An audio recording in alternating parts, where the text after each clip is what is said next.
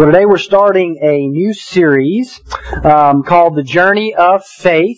And faith is that. It is a journey. There, if you are a person of faith today in the Lord Jesus Christ, there is a moment in time where you put your faith in the Lord Jesus, and then you began a journey with Him where you have been getting to know Him better, you have learned things, you've probably had some stumbles and some failures, I bet, along the way, and it's this journey. It's not just, sometimes we think about faith kind of like, you know, there was this time back when I was twelve, or there was this time when I was twenty-two, or back last year, or whatever it might have been, where I put my faith in Jesus, and we think about it as this one-time experience, when really that's not what it is. It begins at a moment in time, but faith continues throughout our life.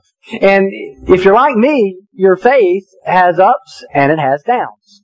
You've had good times and you've had bad times, and you've had times where you've had these spiritual victories in your life, and you've had miserable failures. And that's, you'll find out, is pretty common uh, in the Christian experience, and pretty common throughout the Bible. And we're going to be looking uh, over the next several weeks at a guy named Abraham. Abraham is likely the most famous person in the history of the Bible not named Jesus. Uh, three faiths claim to trace their roots back to Abraham. You've got the Jews, you've got the Christians, and you've got Muslims. All have uh, uh, would look to Abraham as a spiritual leader. So he's not a controversial figure at all. Um, he's yes, and um, he is a very famous, historic figure that really, a lot of times when we look at characters in the Bible, he's a guy we skip a lot of times for some reason. But when you get to the New Testament, they talk about Abraham a lot. James talks about Abraham. Hebrews talks about Abraham. The Apostle Paul in Romans talks about Abraham. Time and time again, biblical authors reference Abraham. And here's what they usually reference about Abraham. His faith. His faith. The one thing Abraham is known for more than anything else in the Bible is his faith. In a sense, it's like he's the father of faith, in a sense, in the way we think about it. Because when we, you're reading the Bibles, we're going to talk about here in just a minute, then you get to Genesis twelve, and all of a sudden there's this man in Genesis twelve through Genesis twenty-two who believes God, and God does this great work through. But what we're going to talk about this morning is we're going to look at several passages in, in, in Genesis, is that the hero of Abraham's story is not Abraham. A lot of times we look at a guy like Abraham and we use the term hero of the faith. And I'm not taking anything away from Abraham, but he's not even the hero of his own story. What we're going to see this morning is the great thing about Abraham was not Abraham, and it wasn't even really Abraham's faith. It was the person his faith was in. There was a hero to Abraham's story that was outside of Abraham that wasn't Abraham. And so that's what we're going to focus this morning is we're going to focus more on the God of Abraham, because it's not so much that you have faith that's important, it's who is your faith in that's really important. And that's what's really important about Abraham. Not so much his faith, but who his faith was directed towards. So when you get to Genesis, and we, about two years ago, we went through the first eleven chapters of Genesis. So I'm going to give you a, a, a, a, a very snapshot uh, review. When you're in Genesis, it's a very important book in the Bible, and the first eleven, really twelve chapters of Genesis are really critical to understanding the rest of the Bible. To be honest, the rest of the other sixty-six books in the Bible make not a lot of sense without the first eleven, twelve chapters of Genesis. Sin, uh, promise of the Messiah, faith, God beginning a people, all that stuff starts in those first twelve chapters of Genesis, and then after that everything begins to fall in place. So they're very critical. And so when you open the Bible, you learn about creation, right? The creation account there in the first three chapters, first two chapters of Genesis. And then when you get to Genesis three, this good, beautiful God crea- uh, creation God has made uh, experiences something that we now call sin. Adam and Eve in the garden, and we talk about that all the time here because everything, a lot of all of our problems go back to that moment where Adam and Eve decided to disobey God. And so Adam and Eve disobey God, and sin comes into the world, and the world's a mess, and it gets sin- more sinful and more sinful, and so God decides to send a flood, right? A flood, and so God sends a flood, but God, in His grace and mercy, saves one man and his family, a man named Noah, who God decides says, I'm going to save a remnant. You see that a lot in the Bible. God says, I'm going to pull this one aside. I'm going to save a remnant. I'm not going to destroy everybody. It's wicked, and they, we all deserved it. But He said, you know, I'm going to save a remnant. And God sends this flood, and He saves Noah and his family. When Noah and his family get off the ark, right? Noah and his family get off the ark. God tells them that they need to spread out. They need to multiply. They need to fill the earth. Because that was the original plan from creation, that God would create people made in His image and that they would steward the earth. And so he tells Noah and his family to go out and do that. But then we get to chapter eleven of Genesis, and something has gone wrong. Rather than do that, even though humanity's got this second chance, this new lease on life, what do they do? Rather than scatter about and fill the earth, they're gathered together in one place, putting all their wisdom and knowledge together to try to make a great name for themselves by building a tower to heaven, is the picture we see. And their motive is greatness. Their motive is to make a great name for themselves. And God says this is not the way it's supposed to be. And so God decides to basically make them all speak different languages, confuse them. And so they, so he forces them, in a sense, to do what he's told them to do and to scatter. And so then they go and scatter across the earth. And when we leave off in Genesis chapter eleven, things look pretty dark. Because you've got Noah, the one guy, God saves him and his family, and then from his line, you can always trace a righteous line, or a line that's following God throughout the Bible. And from his line, you get this, uh, his son Shem, and the Bible traces his line for us. But you get down to the end of his line, there's a man named Terah. And Terah is an idolater. And jo- the book of Joshua makes that very clear to us. And he lives out in Ur, the land of the Chaldeans, and his, him and his family, Ur is the moon god. Uh, and, and Terah, I believe, if I remember right, means moon. And, um, and he's just given over to idolatry. His family's given over to idolatry. And he's got a son named Abram. And his son is about seventy-five years old at this time and has no children. Genesis eleven introduces who we know as Abraham, whose name was originally Abram, introduces us to him in that fashion. This great man of faith, who all these faiths look to, and who, Christi- who Christianity can even trace our roots back to, this great man of faith was a big fat zero. Okay? Idolatrous pagan, living out in the middle of nowhere, seventy-five years old, no real hope. I mean, in their day and age, I mean, just to not eat, hoping and praying children and not to be able to have, in their day and age, that was just the culture of it. I mean, it was just a big deal. And so here's Abraham, seventy-five years old, no children, an idolater, and then Genesis twelve happens. So look with me at Genesis twelve. We're going to read three different passages out of twelve, fifteen, and seventeen this morning, kind of get a big picture of Abraham. So look at with look with me at Genesis twelve, starting in verse one. Now the Lord said to Abram, right, Abram, go from your country and your kindred and your father's house to the land that I will show you, and I will make your name great, so that you will be a blessing. I will bless those who bless you, and him who dishonors you I will curse, and in you all the families of the earth shall be blessed. So Abram went, as the Lord had told him, and Lot went with him. Abram was seventy-five years old when he departed from Haran, and Abram took Sarai, his wife, and Lot, his brother's son, and all their possessions that they had gathered, and the people that they had acquired in Haran, and they set out to go to the land of Canaan. When they came to the land of Canaan, Abram passed through the land to the place at Shechem, to the oak of Moreh. At that time, the Canaanites were in the land. Then the Lord appeared to Abram and said, to your offspring I will give this land. So he built there an altar to the Lord, who had appeared to him. From there he moved to the hill country on the east side of Bethel, and pitched his tent, with Bethel on the west and Ai on the east. And there he built an altar to the Lord, and called upon the name of the Lord. And Abram journeyed on, still going toward the Negev. Now, we're not going to spend a lot of time here. Uh, Doctor Tom Chaney a couple of weeks ago did a great job preaching Genesis twelve too, but we want to, we, we can't really start with Abraham without starting there. And so we're going to look at three different passages to get a picture of what God is doing in Abram's life, and ultimately in Abraham's life. Notice in Genesis twelve one, you start in chapter, if you, Abram's story really starts in chapter eleven. He's an idolater. He's living out in the middle of nowhere.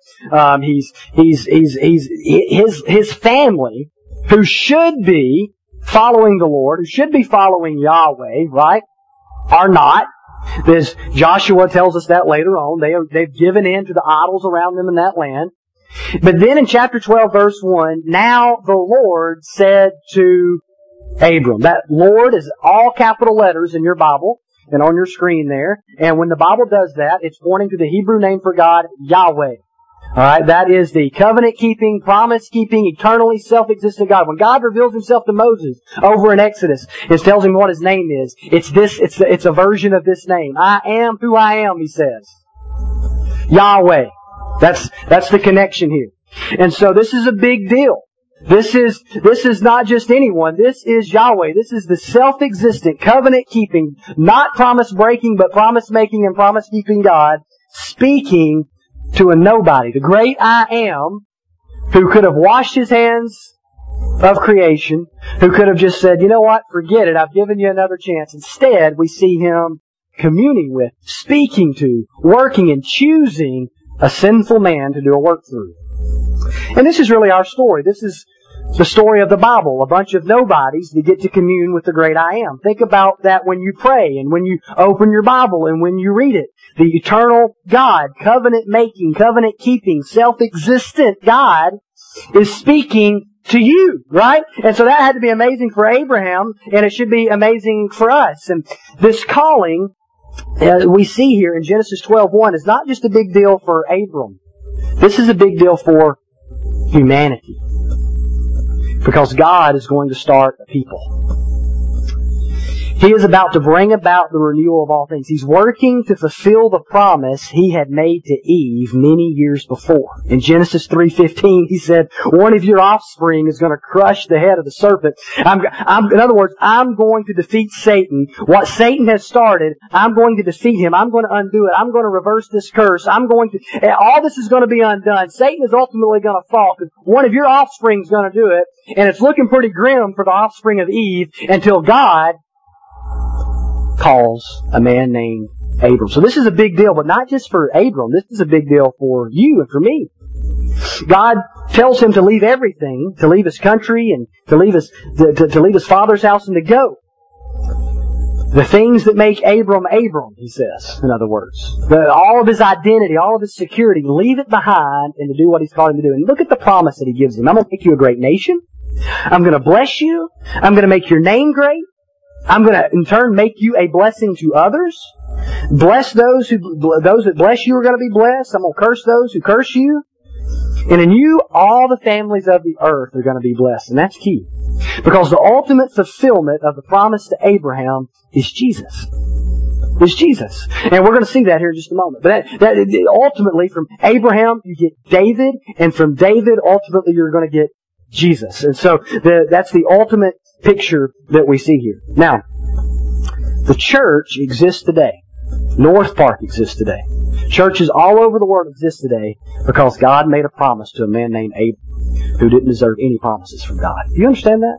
You sit, if you're a Christian today, you're sitting in here under the teaching of God's Word because of this promise. You say, does the Old Testament matter? Does something that could happen to a man named Abram matter? Yes, because you're here today, and you're hearing God's Word preached, and it all connects back to a promise that God made to a sinful, pagan man way back then when God called him to Himself in faith. Notice it's always been God's plan to bless His people, to have a people, to bless the people, to multiply His people, and to ultimately make His blessing, make His people a blessing to others. We're never more like God's people and what, what God wants us and designed us to be than when His people are multiplying and blessing others. And we're never least like God's people than when we aren't multiplying and we're not a blessing to others. This is... This is one A. This is, this is the very beginning of what it means to look like, to be the people of God. Multiply. Be a blessing. And by the way, this is a side note. This is for free, right? This is, this is, uh, you know, this is for free. God blesses people to bless people, right? God's blessing in our lives, all the way from the very beginning, Genesis twelve, when we see God blessing this man, the purpose was not for just for the sake of Abram. He blessed him to be a blessing, and we see that throughout the Bible. That's what God does. Now, so in Genesis eleven, humanity is trying to make a great name for themselves, and then in Genesis, and God says no, right? And he, and, he, and, he, and he thwarts their plans. In Genesis twelve, God comes to a man named Abram and says, I'm going to make your name great. God refuses to let humanity be the hero of our own story. He won't do it.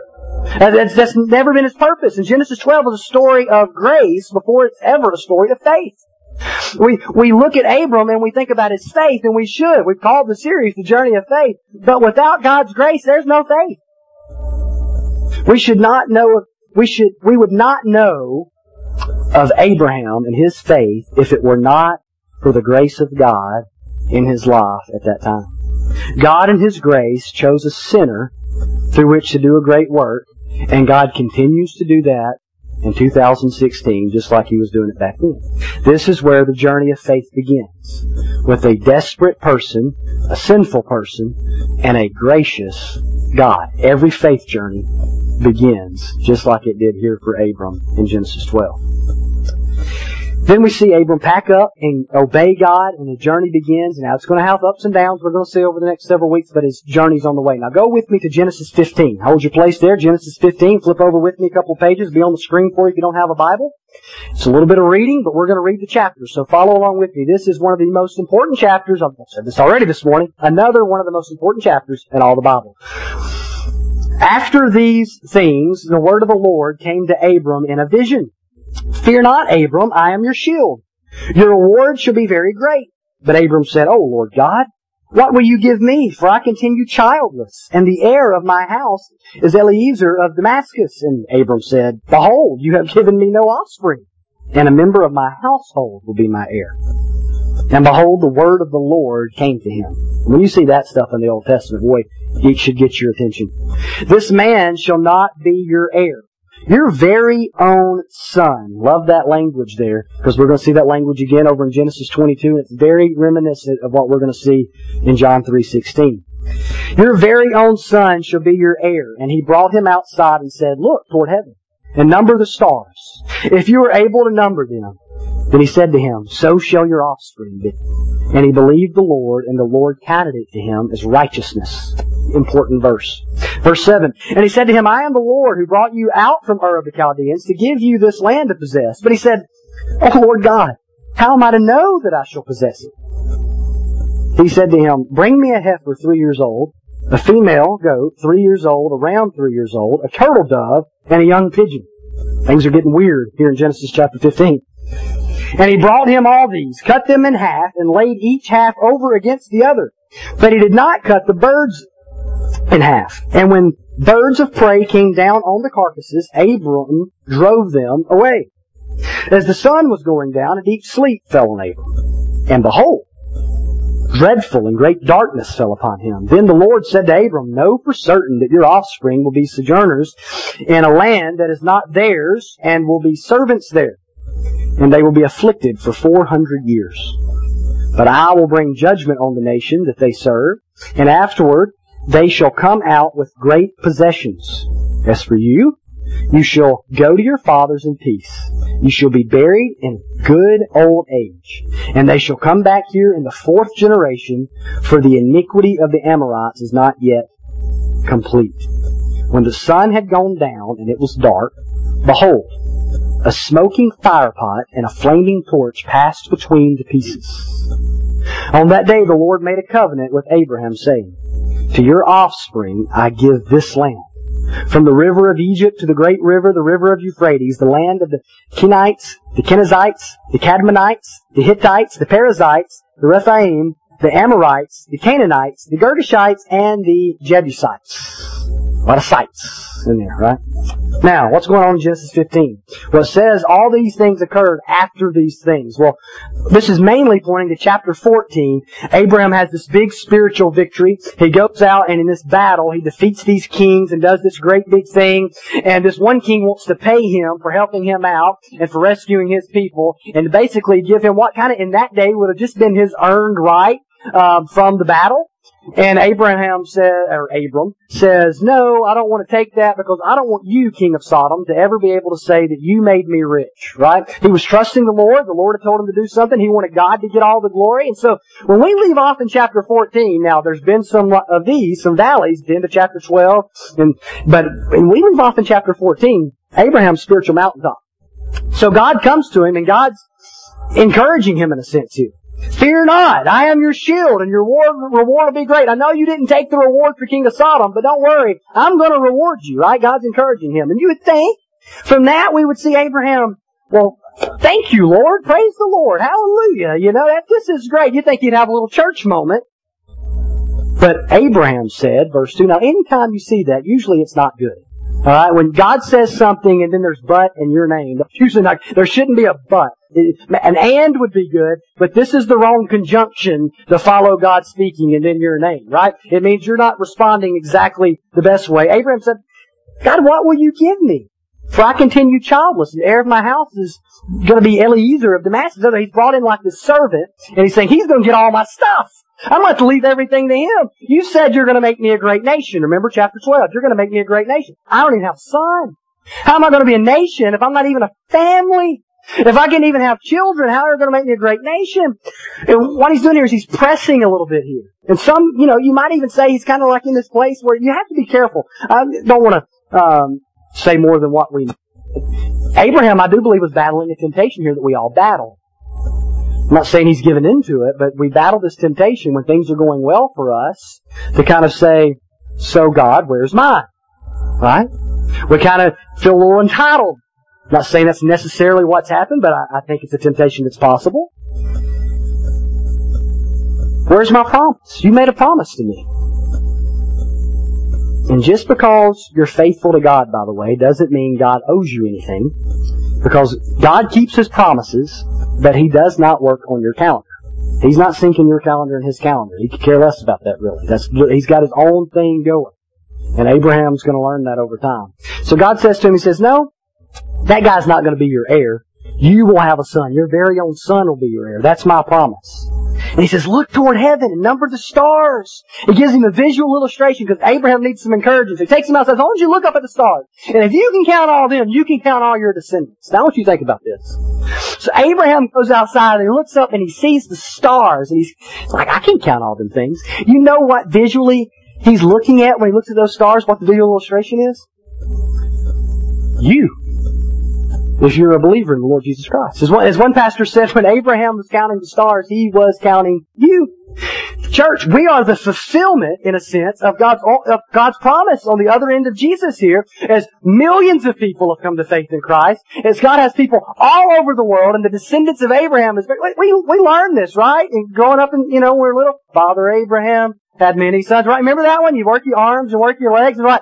And I am one of them, right? Through faith in Christ. And so, number the stars. If you're able to number them, so shall your offspring be. And he believed the Lord, verse six, and he counted it to him as righteousness. As righteousness. The idea here is that Abraham put his faith in God.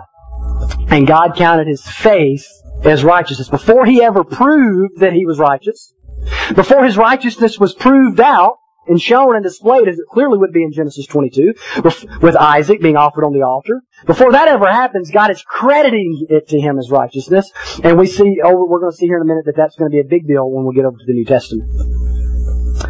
But Abraham wants some proof. How do I know you're going to give me all this land? You're saying you're going to leave it to my ancestors, but I'm going to be dead and gone. How do I know they're going to get this land? Because that's part of the promise, is there was going to be a land. And by the way, just the, man, the world revolves. From this point on, you see the world just kind of revolving around things happening in the Middle East. And he says, I don't know you're going to give me this land. And then this weird scene happens, right? Go get these animals. And he gives him these animals. And Abraham comes back and cuts them all in half and falls out asleep. And, and a flaming torch passes through. All this weird stuff's happening. What is going on? Well, there's a couple interpretations. And one is probably the, the most well-known. And it kind of depends on what's happening here, but one is taken from that day. In that day, the way people would make a covenant, covenant means to cut, right? And so when somebody would make a covenant, a very common thing they would do is they would take an animal, let's say, and they would split it in two, and they would make their promise, and they would say, and they would walk between the animal, right? Maybe even with their robe, and so their blood would even get on their robe. And they're basically what they're saying is, if I don't keep my end of the deal, may it be unto me as it is to these animals, like they're calling a curse down on themselves. Cursed be me. May it be unto me as it is to these animals if I don't do what I say I'm going to do. And so what would happen is, so me and you were striking a deal, I would walk through the animals and you'd say, may it be unto me. And you would walk through the animals, and so bad news if somebody doesn't keep their end of the deal.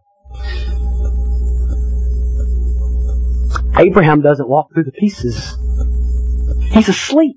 He can't do anything. And a fire pot and a flaming, a torch and some, and a fire pot, it goes, this smoke and fire goes through these pieces. That's all that goes through. And then you get right later on in the Bible and you see these are symbols for the presence of God. You see God's people coming out of Egypt and being guided by these things as they go through the Exodus because they are symbols of God's presence with His people.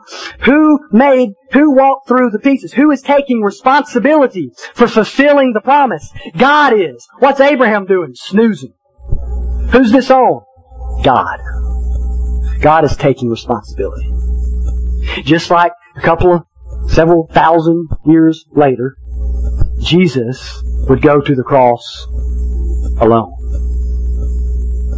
And here, God walks through the pieces alone. So one very possible and likely interpretation is that's what's happening here. It's not possible. It's a combination of things, though. Because these do symbolize the presence of God, it's possible that these animals, and especially the birds of prey that Abraham is shooing off, represent the enemies that God's people will have.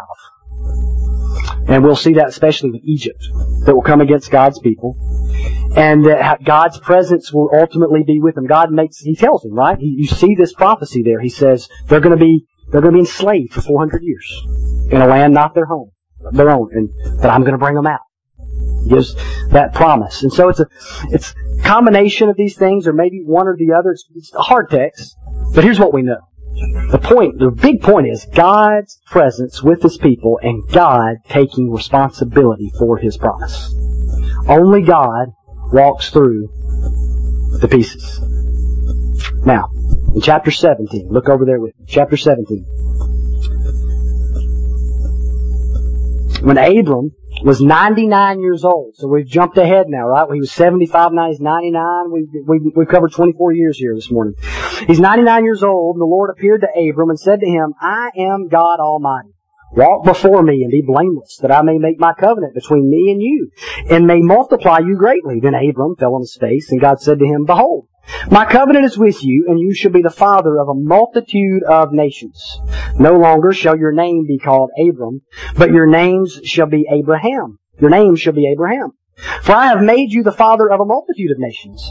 I will make you exceedingly fruitful, and I will make you into nations, and kings shall come from you. And I will establish my covenant between me and you and your offspring after you throughout their generations for an everlasting covenant, to be God to you and to your offspring after you. And I will give to you and to your offspring after you the land of your sojournings, and all the land of Canaan for the everlasting possession, and I will be their God.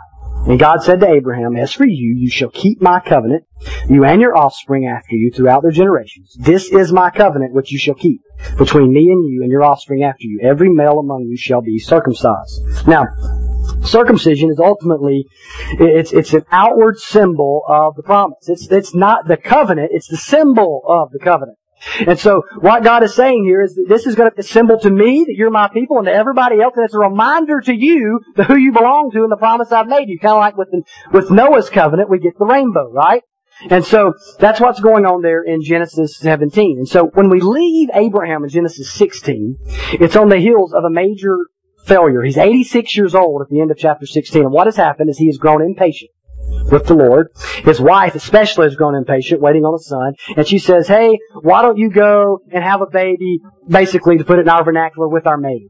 Why don't you go with the maid and have a baby, because then, and that'll kind of be like me giving you a baby. And Abraham, being the thick-headed man that he was, goes, sure, sounds like a great idea. And so he goes over and does that, and then wonders why his wife's mad at the end of it, okay? Uh, she's like frustrated and says something kind of crazy, and he's like, okay. And he goes, and then like she runs them out of town, right? Because she's just like irate about it at the end of it. Didn't go well. We can all, you're reading it, you can see that coming as you're reading the story. Abraham, this is a bad idea. And so, but he goes with it. What's really happening there? He's, he's grown impatient. This is not God's plan. It was never God's plan for him to go start helping him and detouring. And so you, then there's like thirteen years of nothing from chapter sixteen to chapter seventeen. We don't know what's going on. What is Abraham thinking at this point? Abram thinking at this point? Is God done with me? Or have, is this the promise? Maybe I figured out a way to make this happen. What's going on? We don't know. All we know is that Abram has messed up. Again, by the way. He disrespects God. He disrespects his wife. Not going after God's best. And then God speaks to Abram, not about who Abram is, but about who I, he is. He says, I am God Almighty.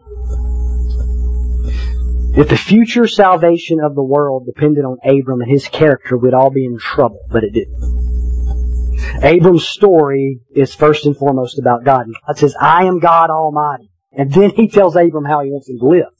Right? It's a response to who God is. Notice God comes to Abram after his failure. He introduces himself as the Almighty, addresses again the covenant, and promises to multiply Abram greatly. And Abraham, Abram, falls on his face before God.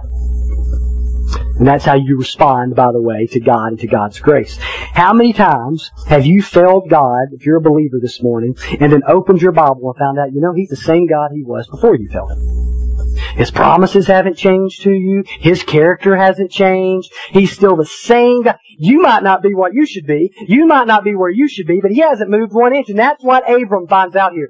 He's done some things he shouldn't do. He's went some places he shouldn't went. But God's still the same. His promises are still the same. He's still being faithful. And then God promises to multiply Abram greatly. And He changes his name from Abram to Abraham. Now here's the key. Abram's name meant, meant exalted father. He was seventy-five, didn't have any kids, and his mama named him exalted father. And so life was like a cruel joke for Abram and his culture. And then, so he's all these years, he's probably telling people, God's made me a promise. God's made me a promise. I'm on, so all these years, I've passed twenty-four years now. And God comes to him and says, well, I'm going to up the ante a little bit. I'm also, your name's going to be Abraham.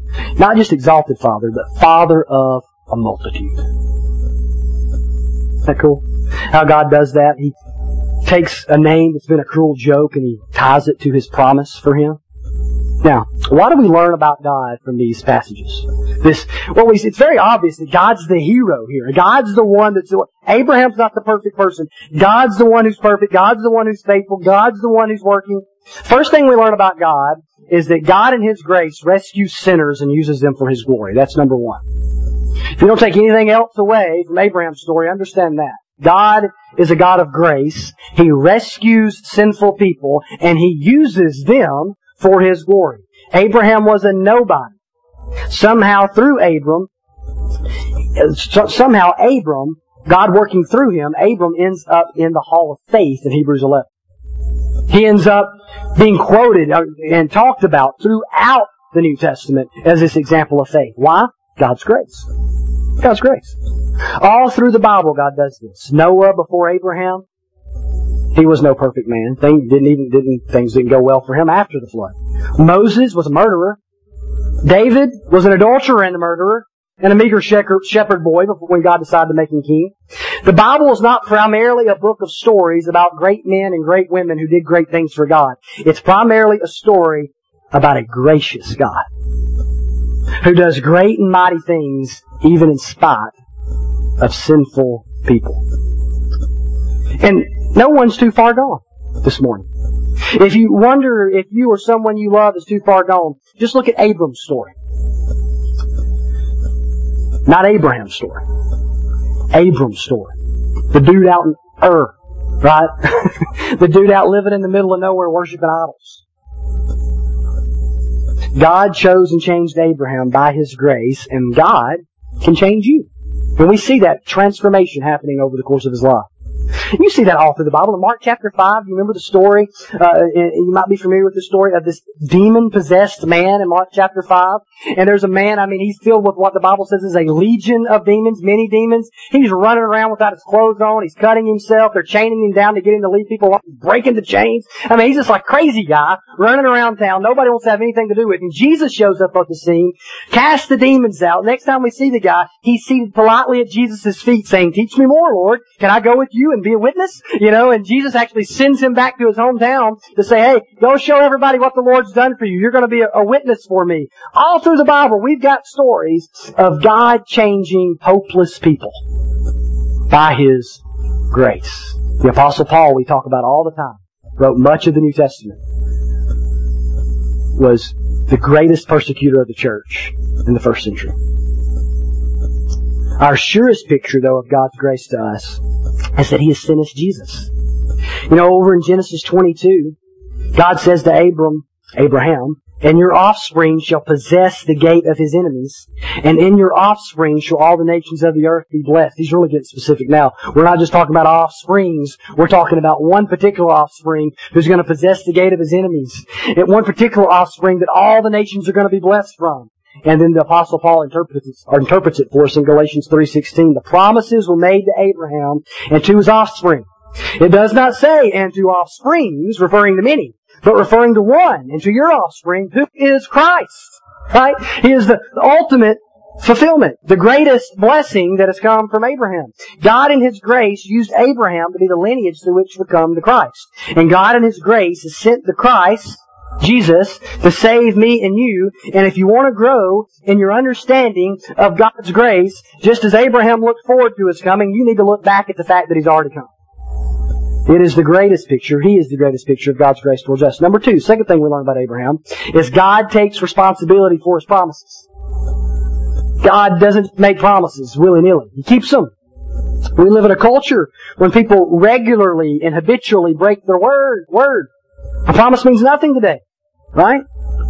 Whether it's in marriage vows, or whether it's from political leaders, or whether it's from your boss at work, people make promises and people don't keep promises very often. In fact, we're more shocked when people are people of their word and they keep their promise, it seems like. We're like, wow, they said that and they did it. We're more shocked about that nowadays in our culture than we are when, when people break them. But God's not like that. God keeps His promises and is faithful to His word, but He doesn't work, as we said earlier, on our time clocks. Abraham had to learn this over time. And we do too. He's, he's going to keep His promises. But He's got His own time frame. There are things that you will not taste, Christian, until glory.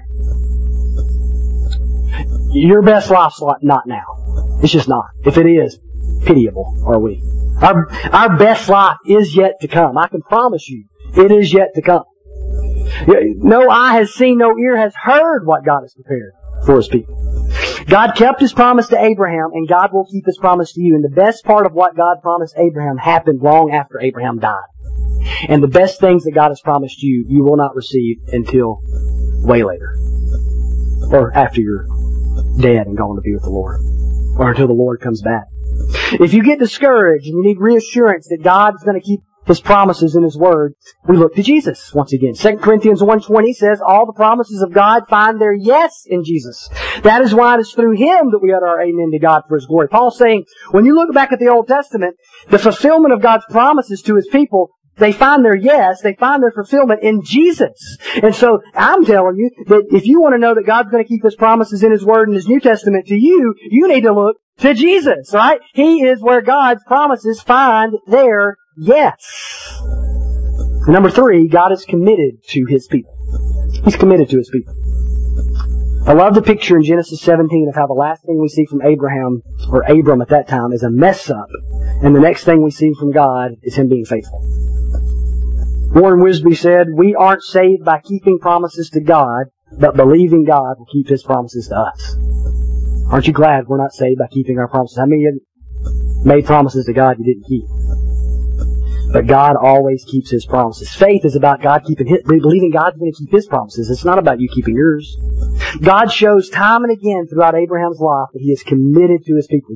Chapter twelve, I'll make you a great nation, I'll bless you, make your name great, make you a blessing. Chapter fifteen, fear not, I am your shield, your reward shall be great. Chapter seventeen, I'm going to multiply you. He refers to the covenant as His covenant, not our covenant. My covenant, He says, with you. God chose the people. He blesses a people. He blesses the world through a people. And God protects His people, rewards His people, and God does multiply His people. Throughout the story of Abraham, God is faithful, even when Abraham is not. Because God's working to save and build people. You see cultures change, government change, kingdoms grow up, and then they fall down. And throughout the history of the world, the church is still there. Flourishing in parts of the world that it should be snuffed out. Why is that? Because Christians are so great? No, because God is committed to His people. God is building a people. And God is committed to you, believer. He's committed to you. Just as He walked through those animal pieces and not Abraham, so He's also shown His commitment to you because Christ went through the cross for you. You didn't go to have to go to that cross.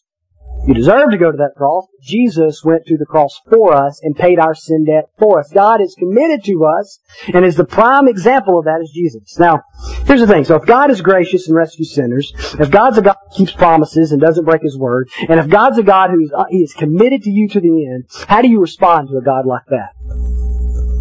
Well, the same way Abraham did. You believe Him and you obey Him. And you're going to hear those two words over and over again probably for the next few weeks. That is the theme of the whole thing. You believe God, you obey God. You got to believe Him. When it says in Genesis fifteen six, he believed the Lord and He counted it to him as righteous. Why did Abraham leave all that he knew in chapter twelve to go and follow God's plan? Because he believed God. Abraham's life was a life of faith. He believed and trusted all he said. Because he believed God, he believed anything God said. Right? Because he believed the person. Because he believed God. Because he believed in Him, he believed whatever God told him.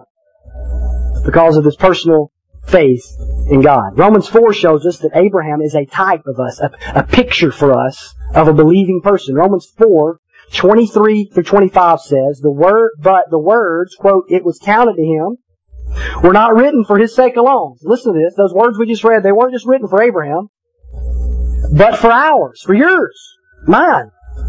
It will be counted to us who believe in Him who raised the, from the dead Jesus our Lord, who was delivered up for our trespasses and raised for our justification. Just as Abraham believed God, and God counted it to him as righteousness, when we believe on the Lord Jesus Christ, that He died in our place for our sin, that He rose from the dead, God credits it to our account as righteousness. We get Jesus' righteousness, the righteous life He lived, even though we're wicked, God credits it to us, to our account as righteousness. God has always worked. People always talk about, were people in the Old Testament saved by works? And people in the New Testament saved by faith? No. Everybody's always been saved by grace, number one, and everybody's always been saved through faith. In the Old Testament, they looked forward. Abraham's looking forward to God keeping His promise. David's believing God's going to keep His promise. They're looking forward to the fact that the Messiah would come.